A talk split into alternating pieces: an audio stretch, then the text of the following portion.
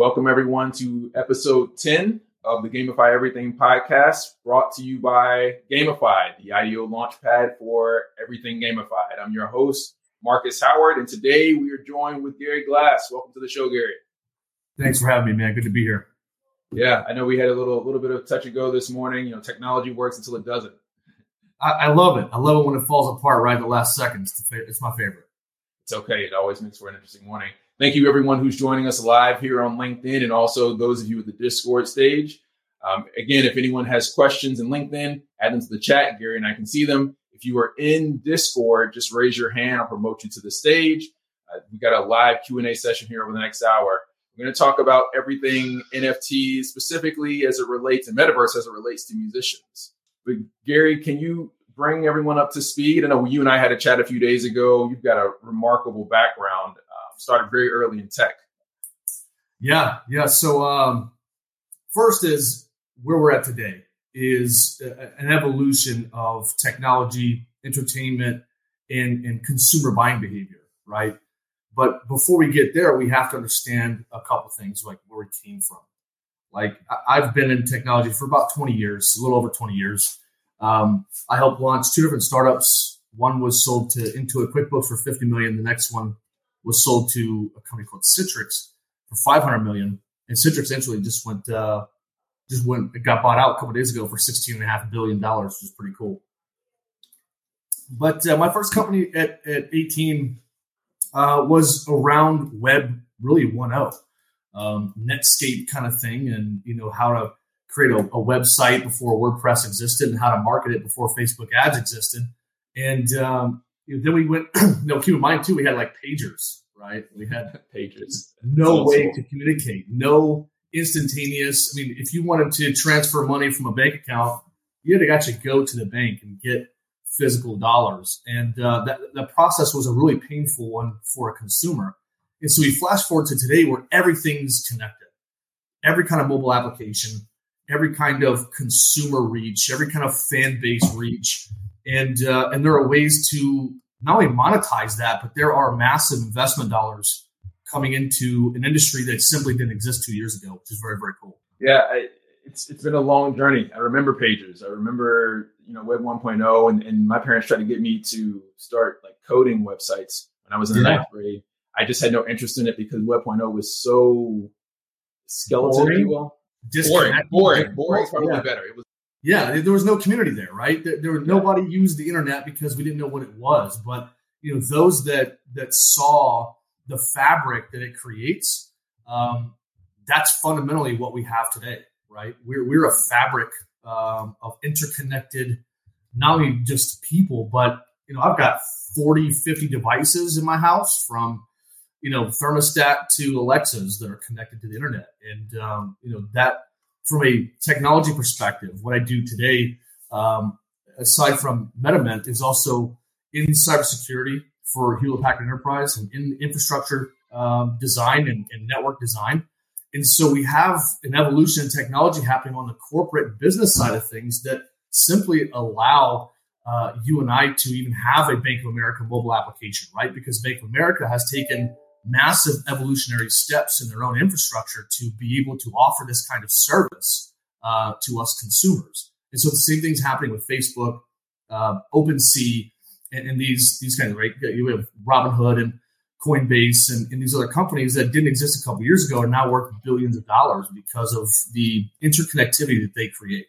Do you feel at all concerned about the number of connected devices you have in your house? And, and let me put more context around that. I think blockchain, and let you take some of this as well. Blockchain is is an inevitable necessity for our our multi-connected world because devices like that, having a connected home, just wasn't kind of in people's minds when when uh, the internet was created, 1.0 launched, and now everything's connected, but everything doesn't necessarily have the security it needs. Right. Yeah. Yeah, absolutely. So security is a, a massive risk, not only for us as consumers and getting our identities stolen, um, simply because our information, whether it's on Coinbase or Bank of America or Chase or whatever banking app you use, our information is available online, right? My, my profession is to identify bad actors and, and shut those threats down as they try to attack different kinds of corporate intranet landscapes and infrastructure landscapes. And so, from a business and, and Fortune 500 kind of perspective, it's a massive risk and threat because you know I think HPE a couple years ago last saw this stat gets attacked uh, through malware or ransomware and things like that um, in the neighborhood of 1,800 times a day. And so 14, you know, Fortune 500, Fortune 1000 companies are under attack 24 seven. There is no stopping um, because that business is so lucrative. So on the personal side, you and I, you know, yeah, there's absolutely ways to protect our information and, and be more secure. But then again, you know, most people think well, if I'm if I'm not a person of interest, I don't have anything to risk, right? But we see you know crypto wallets getting hacked all the time, so it, it does happen. Yeah, I see it uh, on a daily basis almost. If not the hacks, at least attempts for hacks. You know, we, we shout out to the GamiFi community team and the Snow Whites here and, and others on the team. They're, they're diligently uh, reviewing, protecting that community because our project is launched and, and, like many other projects, you know, there's there's value there, whether it's directly the, the coin that, that we have or the, the coins that the other legitimate users in the community have. So we have to be diligent about protecting that, that ecosystem. Yeah, and shout out to those who try to stop all the scammer scum out there, right? You know, we we know just by being on Discord that we get flooded with, you know, scams as soon as somebody drops a mint. Um, and that's it's irritating as hell. So you know, shout out to everybody who's vigilant and trying to, you know, rid their servers from these scammer scum.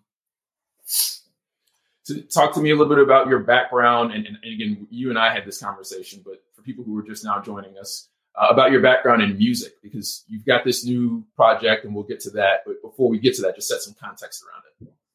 Yeah, so I've, I've been really fortunate to work with um, some some pretty good artists, uh, professional musicians, uh, bands, and things that you would know. Uh, and my my mission there kind of started, I don't know, eight ish years ago. Um, so understand, I've been in technology for 20 years. I've been fortunate enough to have a, a couple successful exits there, make some money, be in venture capital, angel investing, uh, launching an entrepreneur program at University of Texas in Austin called Longhorn Startup Labs, and um, you know, that kind of intersection of technology and investments and startups and innovation led me to some conversations with professional musicians. And uh, my own like personal, you know, full circle moment was 2017, 2016. Um, you know, keeping in mind too, I, I left Texas at 22, homeless, sleeping in my Chevy Cavalier, uh, no no real direction, but just hustle. And from there, being able to, you know, my my moment was as I'm sitting in, in Fred Hammond's studio here in Dallas a couple years ago. I got my feet kicked up on the the riser. They're preparing for a tour with Israel Houghton and you know a couple of other gospel singers. Um, it was a very cool moment for me to to recognize that when you have a picture of something in your mind, when you have a goal or a dream or a, a, a focus, that no matter what that course looks like to get there, um, it will come to fruition. And so, you know, that kind of set off a lot of conversations about me just bringing ideas to professional artists um, and saying, hey, you know, I have this intersection of technology. I'd like to connect you with this person that's doing this thing. I think it would interest you and and that began some some business conversations that that launched a, a company called uh, well doesn't matter but there was a startup essentially I had helped fund uh, that was Cameo before Cameo existed around musicians and being able to you know pay uh, an artist for a, a video chat or a video message. And so the snowball really started to roll as I got engaged and started working with investors like Marcus Lemonis from The Profit on uh, CNBC, who then uh, invested in SJC Drums. Um, I invested in two different drum companies, one called Battlefield Drums, which had a massive roster of, of rock artists. And SJC Drums has guys like uh, Green Day and 21 Pilots and, and custom snares that may be a uh, featured product for that particular artist, right? And so there's a lot of conversation that kind of happened about me connecting these dots around technology, around consumer buying behavior, um, around their own ability to generate revenue off stage and uh, you know pursue their own side hustles and, and business uh, diversification. Um, so that's that's been a lot of fun, and then you know kind of leads into today in this evolution, this whole NFT thing. Just a second, if you could uh, just on this subject of, of side hustles, I think, and even for me, as we were having that conversation before, you know, it was news to me that, that that's something that's important to the, accompanying band or musical support for major artists. So I, I learned a lot from you when we talked about that. Could you kind of restate that so people here understand why, even if you're working in a, a major band or, or working for a major celebrity musician, you still need to go hustle? Yeah, absolutely. Um, one, the first thing is the band members, guitarists, bassists, drummers, etc., um, often don't make, unless they have a great contract, often don't make what the headliners make. Example would be uh, a few years ago, Rich Redmond is Jason Aldean's drummer. Now, Jason Aldean, if you don't know, is one of the greatest selling country artists of all time. Yeah, I think uh, he's got 25 ish number one hits. Um, personally, generates in the neighborhood of 30 to 40 million dollars a year for himself. And the bandmates don't make that kind of cash. Um, they they live well because he's in a, a high value uh, band and he's a high value uh, artist. But you know, most musicians need to find a way to create revenue streams and income for themselves, passive income, ideally, right? It's like Odell Beckham Jr., you know, leaving the gridiron and, and going into NFTs uh, off season, or you know, as a side hustle himself. And so, artists and band members are looking to do the same thing, and, and that goes down to even just contracts or partnerships with um, video streaming with groups like Drumeo or you know drum tutoring or things of that nature. so there's a, a, massive interest, obviously, in technology, but most aren't really technical, and, and I understand that. Right, artists are, like athletes, you know, don't understand the complexities of things like Discord servers and you know ways to navigate LinkedIn because it's not you know part of their their day to day. And so I become that catalyst that helps them find those opportunities invest in those opportunities, whether it's their own capital or finding additional investment partners, and then um, you know finding ways to monetize both their reach and their ideas. And so that's that's the the uh, genesis of you creating MetaMint. Is that right? Yeah, yeah. So the, the, the genesis here for MetaMint is to really capitalize on my reach into various business industry right? One is technology and the history that I have there. Two are the partnerships that I've had with House of Blues, with Live Nation, with uh, various talent agencies and individual artists and bands themselves. Um, and so those those two worlds typically don't talk to each other. And, and I, I, found a, a, way that I, I, can provide some value to both help friends and you know industry associates in music find ways to monetize their reach and their ideas uh, as well as ways for those in technology to uh, get involved and help facilitate. That's awesome. We're going to take a quick break here for Q and A. Uh, if anyone has any questions, want to ask Gary directly, uh, raise your hand. I'll promote you to the stage. Again, he's got an extensive background in both technology, music, and, and now this this new um, horizon of of not to, to use the, the, Facebook name, but the new horizon of, of NFTs in the metaverse. They, they stole that. so close, so close. So if you have any questions, raise your hand. I'll promote you to the stage. You can ask them now. See Kratos, you've got your hand raised. Just a second. And then Kratos, uh, people on LinkedIn, I just uh, invited you to say, stage. People on LinkedIn won't be able to hear you because of the way we have Restream set up. So you'll ask your question. I'm going to repeat the question for those listening on LinkedIn and when this goes out to the audio podcast. And then Gary, you're welcome to answer the question. Right on. So while we're waiting on Kratos to, to join us on the stage, who are some of your favorite bands? Man, um, Usher is one that comes to mind. Twenty One Pilots currently comes to mind. Um, I, I, I, like Jason Aldean in country. Um, probably my all time favorite band is coming to Dallas in March, on March fifth. I'm so pumped to go see them live again. That's uh, Dust, uh, mm-hmm. which is just hard rock. Uh, but you know, my my tastes are, are very diverse. About the only thing I can't handle is some Kenny G. I can do without that. That's fair. That's fair. Welcome to the stage, Kratos. Good morning. Yeah, hello guys. Uh, it's amazing to hear you. And I'm a new person to the NFT market, and I've got a question about NFTs. Uh, what a special thing uh, that gives uh, value to the NFTs, and how those uh, buyers uh, can can catch this value and understand that this is the precious thing they would like to buy and store and sell and whatever do with it. Good question. You may take that one, Marcus. Yeah, go ahead. Go ahead. Okay. Well, first, there's there's really a couple of sides of the NFT. Um, you can interact with an NFT in, in many ways, and there's a word that you're going to hear a lot of, and it's going to become really annoying. But utility is a big word right now, and that just really describes the offline function of your NFT or the function of the NFT beyond just having a cool profile picture. And so you can invest in NFT like OpenSea. You can go and buy low, sell high, like you do uh, Bitcoin on Coinbase. And so that's a way to invest in those artists' effort to get in front of you and to create a new way to engage with you. And so something that I see trending and evolving here is artists being able to absolutely eliminate the industry bureaucracy, right? The labels, the management, everybody who who has their hand in their pot.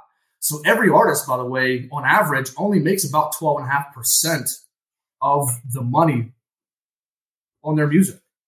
And so that's a small margin. You look at the amount of effort that they they have to endure uh, to release music for us to just enjoy. And so they're looking for ways to cut out everybody else and go direct to you and I and sell you a, a, a maybe a new song that's unreleased. Think about the the amount of songs that Prince probably has on the cutting room floor that were never released or put on CD. My guess is at some point in the near future, all artists like that are going to start putting their you know unreleased music in NFT form, and so that creates you and I an opportunity to find some exclusivity, meaning maybe only 10 people in the world have this particular song. And that increases its value so you go to OpenSea or some other kind of platform, you buy that, you bid into it, and that's only going to increase in value. And that's called utility because it's not just a profile picture of your favorite band, but it's actually something tangible beyond that picture. Great question, Kratos. Thanks for asking that. And LinkedIn, again, if you, you aren't able to join us here on the Discord stage, if you want to send your questions in the chat, Gary and I can see those and we'll. Kratos, uh, do you have any other questions? Yeah, please uh, clarify one more thing for me, Gary. Uh, how to sort all those NFTs at the uh, market at OpenSea because it's so much out there, and uh, for the rank and file people, it's like right. a very complicated thing to identify that one NFT uh, is a precious thing to buy, and another NFT is just like rubbish, and it's so difficult. Uh, maybe you have some ideas uh, for future for people to be able to sort all these things out uh, when dealing with all those NFTs, uh, which will have some uh, really use case. Great question. Let me let me repeat the question. if you're, you're not able to hear that on LinkedIn, Kratos asked, how do you, if you're going to a platform like OpenSea, which is more or less like an Amazon.com for NFTs, how do you sort out the really valuable projects from the crap? Uh, because there, it's it's an open market. You can anyone can upload anything. So there's, you know, you've got the scale opportunity and the scale problem. Yeah, great, great question. So my my first reaction to that is there's a lot of noise out there right now, this NFT stuff. And it's only going to get louder. And there's only going to be a whole bunch of NFTs that get minted and dropped and released that uh, ultimately have little long term value. Why? Because those that are early right now, like the Bases and you know the, the yacht clubs of the world, they're early and they're interesting. I mean, heck, Bieber bought uh, a, a BAYC for 1.3 million dollars this weekend, right? And so you see these artists putting big dollars behind these things that are driving the value. Now, you and I, most people, can't put $2 million into a, an NFT. Um, but a couple things you're going to see emerge. One is the amount of noise or nonsense that's not worth investing in. And you have to be very careful about that. Um, so, in order to mitigate that risk, I would look at things like what's their community look like? The artist that's dropping that NFT, do they have a big Discord community? Do they have a big social media following or something to that effect? That brings social value.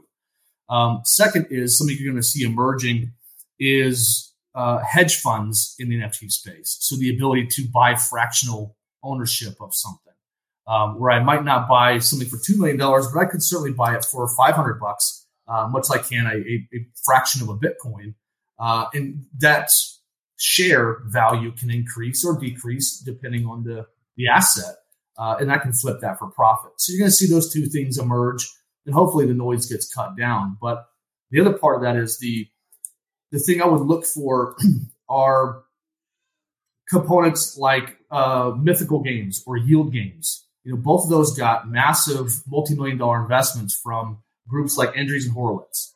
Andreessen Horowitz is a investment firm that has some 28, 30 billion dollars in assets. And they just opened a four and a half billion dollar fund specifically for crypto and NFTs. And so watch what they're doing. Watch what the people who have big dollars from a venture capital standpoint are investing into. And then look at those platforms and follow those platforms. And another thing is, I, I, I think one of the more creative things happening is with like groups like Deadmau5 or um, you know 3LAU. Three Lao sold one for twelve million dollars in a day. Got twelve million dollars in a day for all of his NFTs. So following the artists that if you don't want to go to OpenSea and take a risk in buying a drop or NFT that may or may not work out for you, right? Uh, that's risky. Uh, that's your choice. You can also just really instead follow the artists or follow the platforms that you think or follow the games that are doing cool things in NFT. Follow groups like uh, or company uh, like Loot Mogul, L O O T Mogul, M O G U L dot com, I think.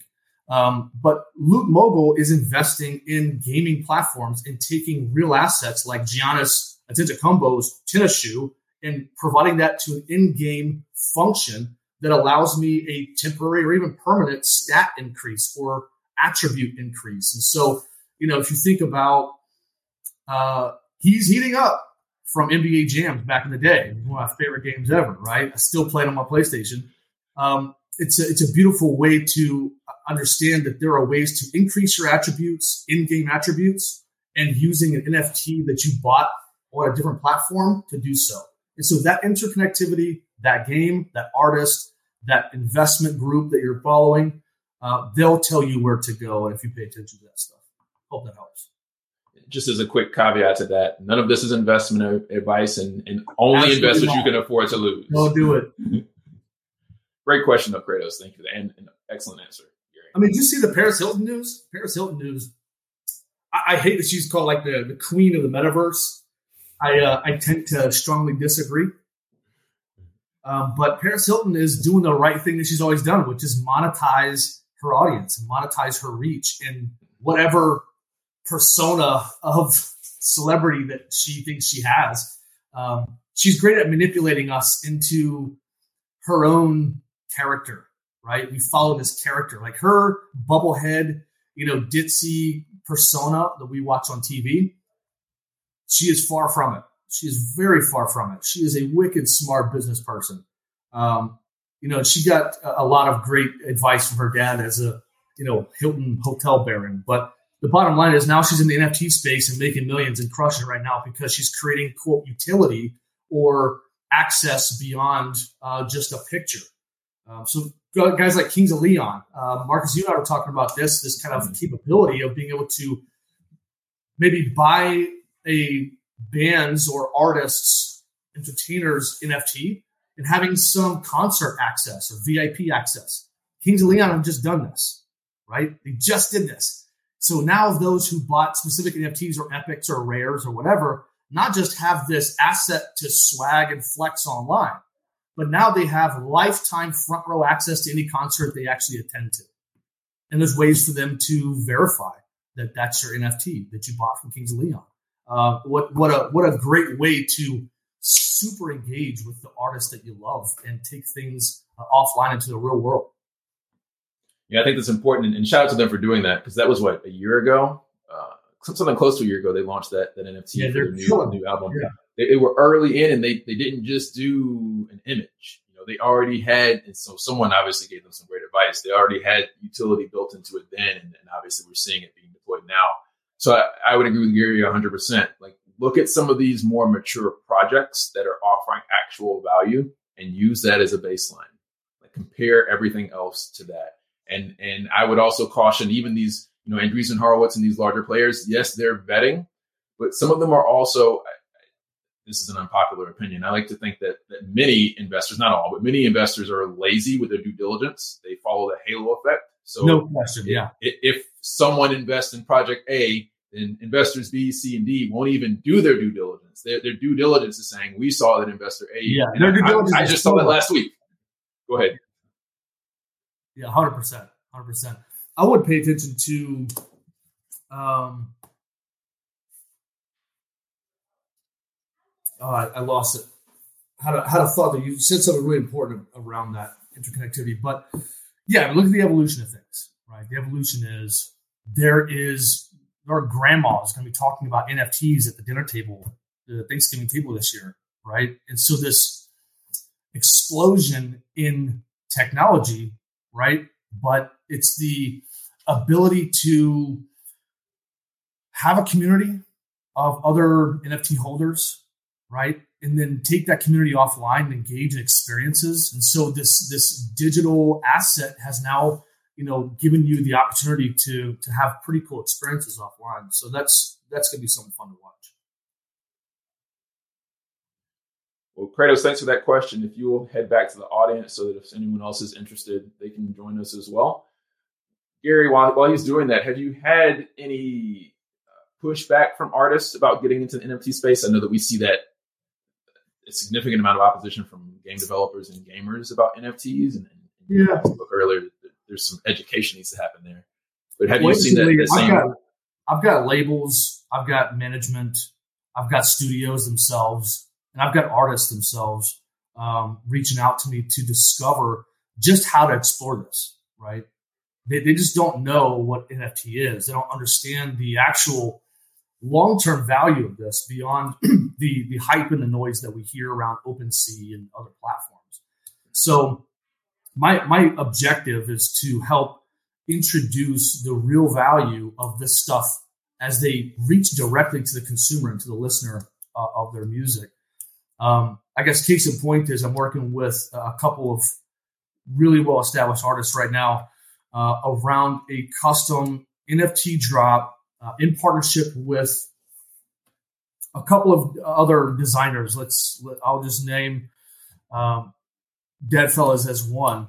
And so you have Deadfellaz, you have Giving Tree out of Australia, which does things in nonprofit using NFTs and uh, helping homeless. And so there is a uh, omaze.com kind of attribute here where you purchase an NFT and a portion of that actually goes into helping a cause. I think the cause aspect of this from a, a social uh, well-being standpoint is something you're going to see increase this year, uh, which I'm pretty excited about. But in addition to that, there are some that just don't get it, and that's okay. I just hope they surround themselves with people who do and can help them, you know, monetize this this new wave. Uh, but it certainly is not going anywhere. When you see billions of dollars getting poured into this, um, you know, it's sustainable. But I would focus really on uh, looking at things like this partnership that I'm having with creators and developers and designers and artists, um, you know, you'll see an NFT drop that has um, you know custom drummers, like maybe the top 100 Hall of Fame drummers on it, uh, you know, behind a certain kit that, you know, let's I don't, I don't want to name any names, but there's some cool things happening around just artists being able to monetize uh, their reach. Yeah, that's awesome. And and I want to see more of that, more support of the creator economy because for so long it's just been top one percent of whatever the industry is, right? It could be athletes or or musicians or game developers getting, you know, the Pareto principle says I think 80, 20 percent of whatever the ecosystem is gets 80 percent of the resources. and for everyone else, it's just barely sustainable. Like that's why you have, like you mentioned, these other musicians having to do these side hustles. Yeah, I think what I mean, I wish I'd like to know how many uh, of the listeners have actually you know gone to a live concert, uh, and those who have gone to a live concert, how many of them have been in VIP or backstage? And so you when you have that kind of access to somebody that you know creates something that has a meaningful and um, what's word looking for kind of cathartic value to you, right? So we have a relationship with music. Music moves people. And when that music moves you, you want to go buy a concert ticket to experience this live, not just in audio. And when you do that, you actually get backstage and you get to a meet and greet or something like that, that, that artist becomes a person. And, and when you experience that engagement, um, that music becomes even more meaningful to you and you want to talk about that.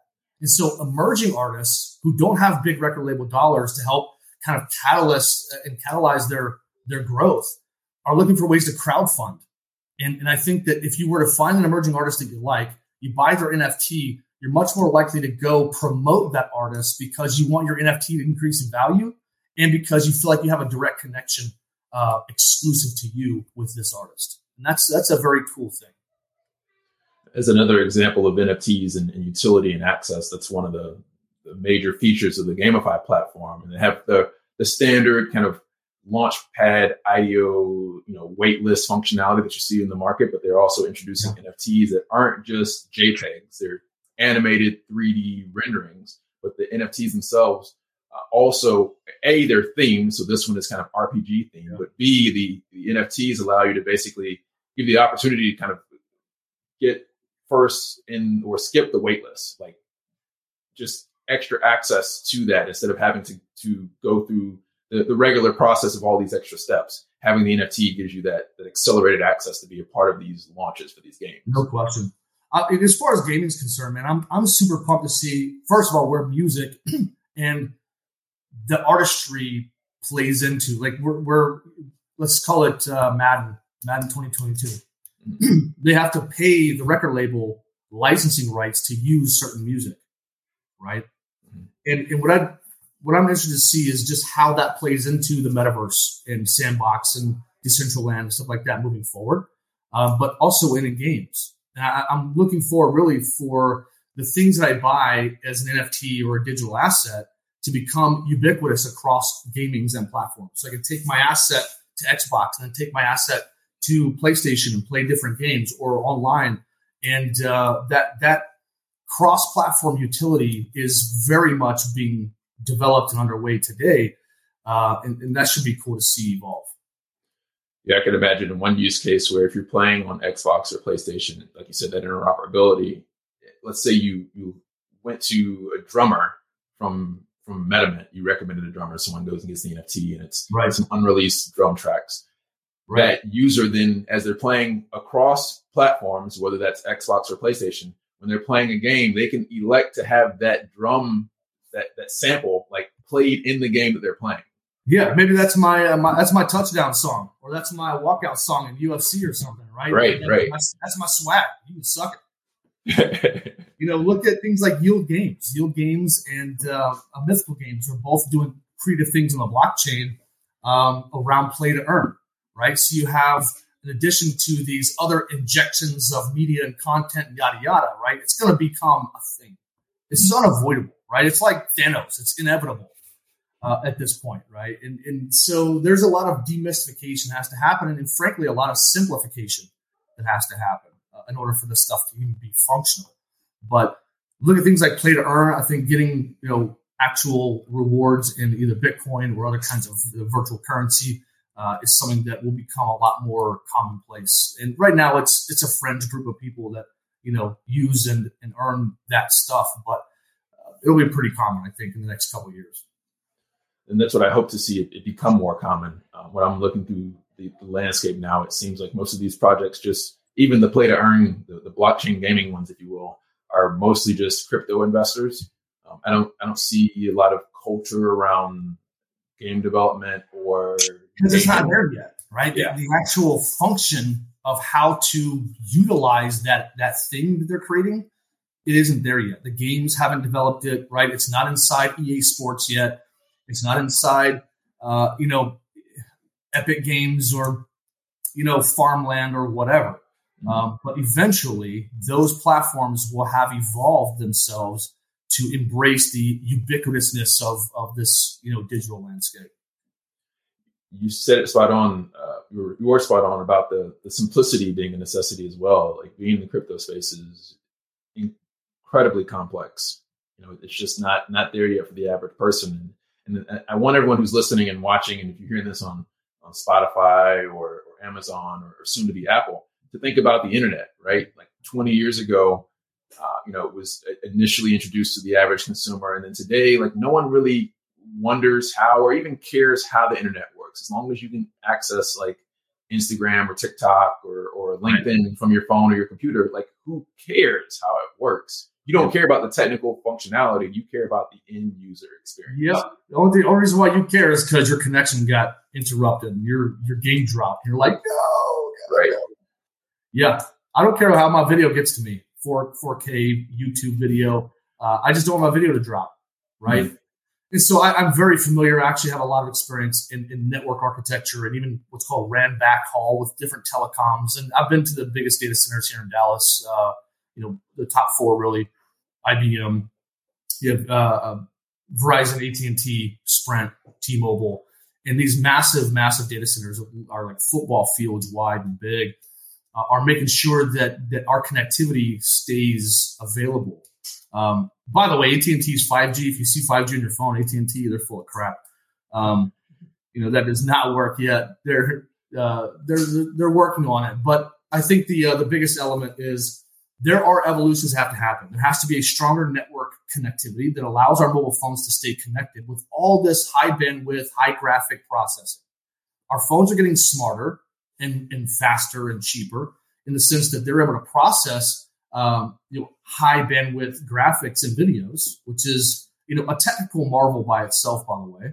Um, but then evolve that into the cross-platform development evolution of you and I being able to purchase something on OpenSea or purchase something on a different platform and, and have an asset in Decentraland and engage there and actually find ways to uh, to monetize that smart DAOs, smart contracts and DAOs are, are going to be a new thing as they change the LLC landscape and you know partnerships.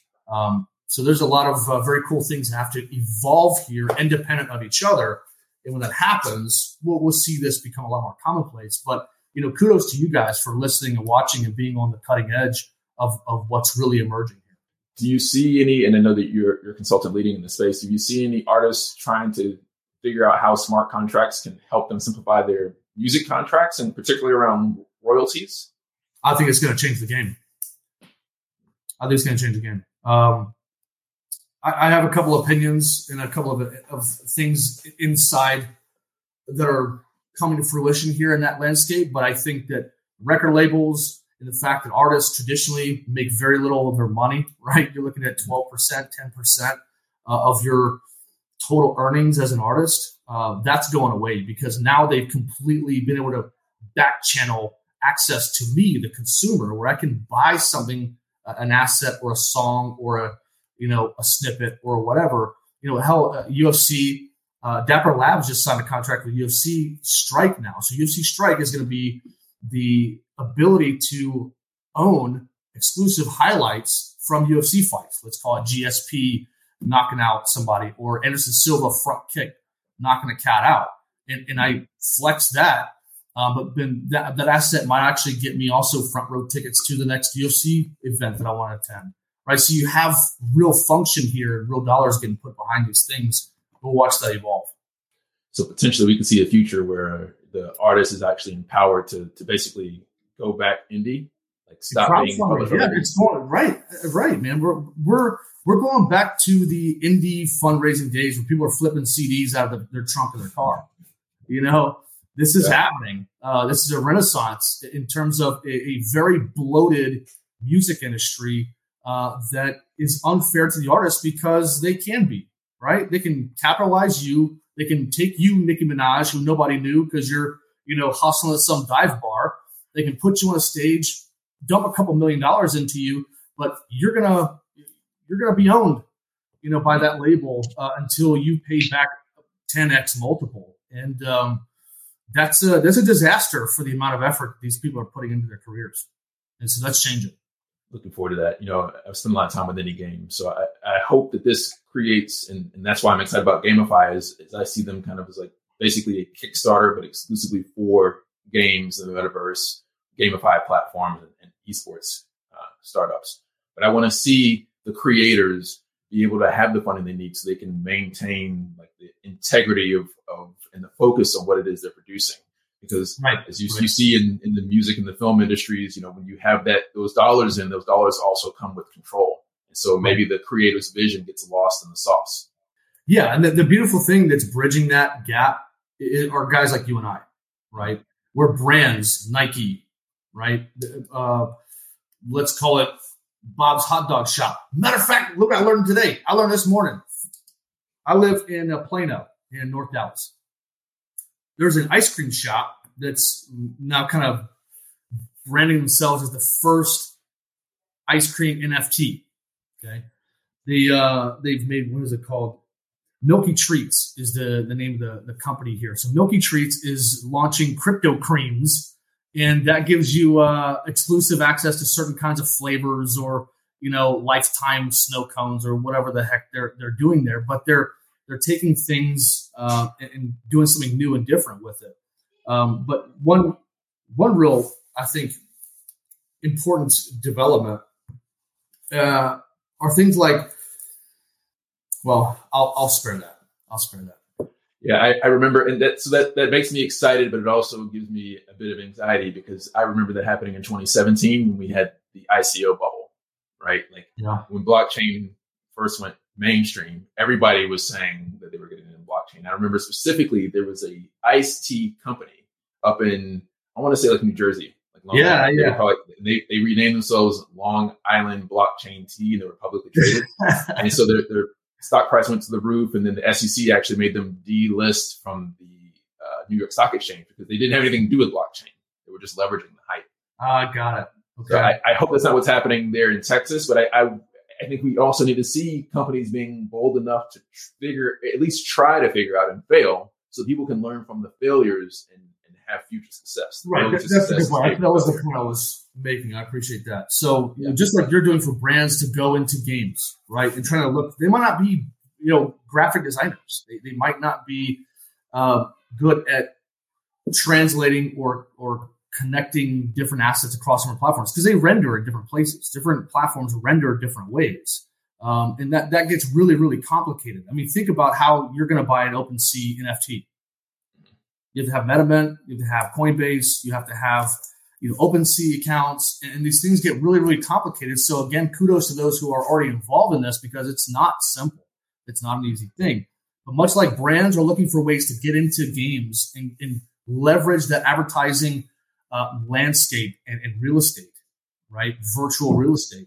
We're doing the same thing for musicians who are looking for ways to get involved in this, lead this conversation for their fans and fan bases, uh, where they might not even have any kind of core competencies in technology or graphic design, or they don't give a crap. They just want to capitalize on the opportunity, and this is a good time to do that.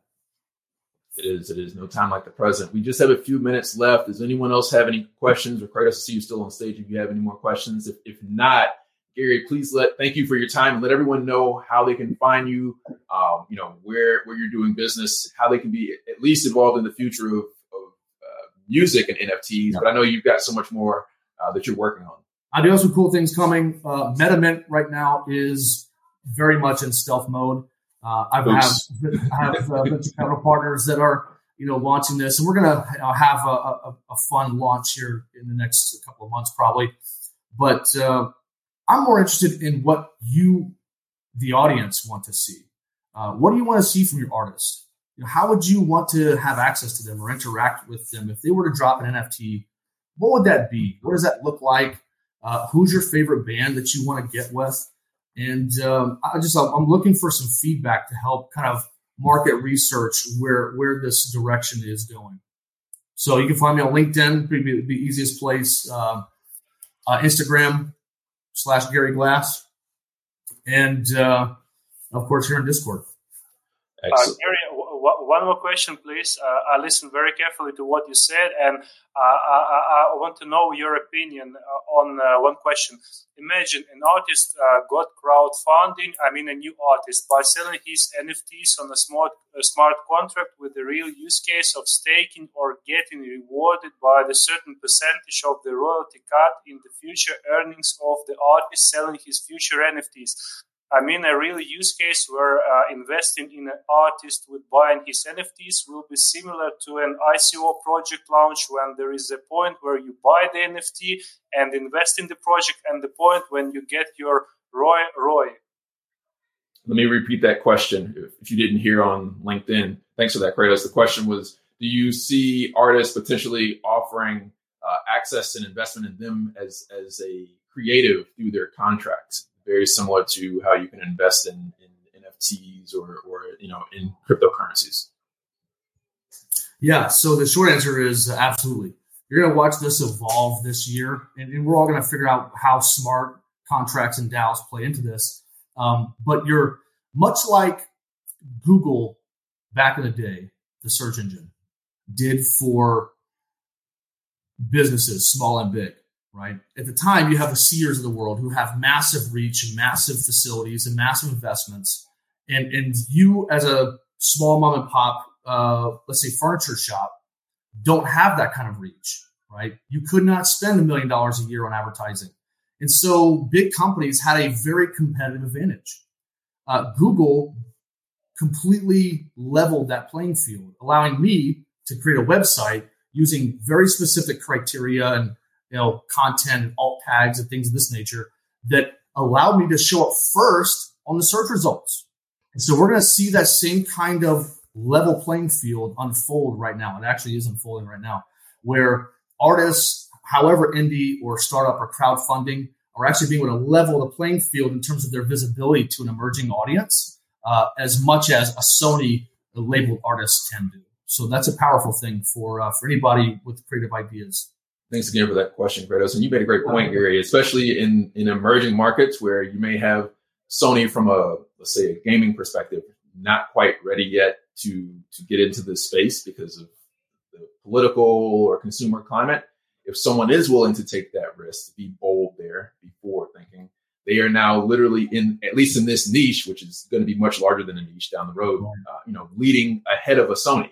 And that's, that's unheard of yeah, my, my advice for anyone wanting to either, there's a couple of ways. You either buy into this or you build into this. You buy into an NFT by going to OpenSea and transacting and purchasing a, a drop and then trying to flip that for profit. Unfortunately, because of the amount of noise this is getting, this industry is getting, you're going to see a lot of those decrease in value. And so there's going to be some massive losses this year. Um, those that buy uh, pay large gas fees, and eventually don't have a secondary market because that whole particular you know artist didn't have a very big following to begin with, right? So you're going to see some correction happening in that space, or you build into it. by building, you either build a platform, you you you build some connective tissue uh, between brands and platforms, uh, or you find some other way to create skins or or partner with a graphic designer go to fiverr.com or something to this effect that allows you to create assets that you can then drop and, and build your own, you know, Woody's NFT or your own BAYC. Uh, these guys are, graphic designers, but they're also partnering with people who are great at what they do to execute a very cohesive strategy. That's where the winners are. Excellent, excellent. So if you're still here, thank you everyone for joining us, Grizel and and Aziza and, and Megan uh, on LinkedIn and everyone else joining us there and everyone here in the Discord stage. Thank you for your support of today's episode.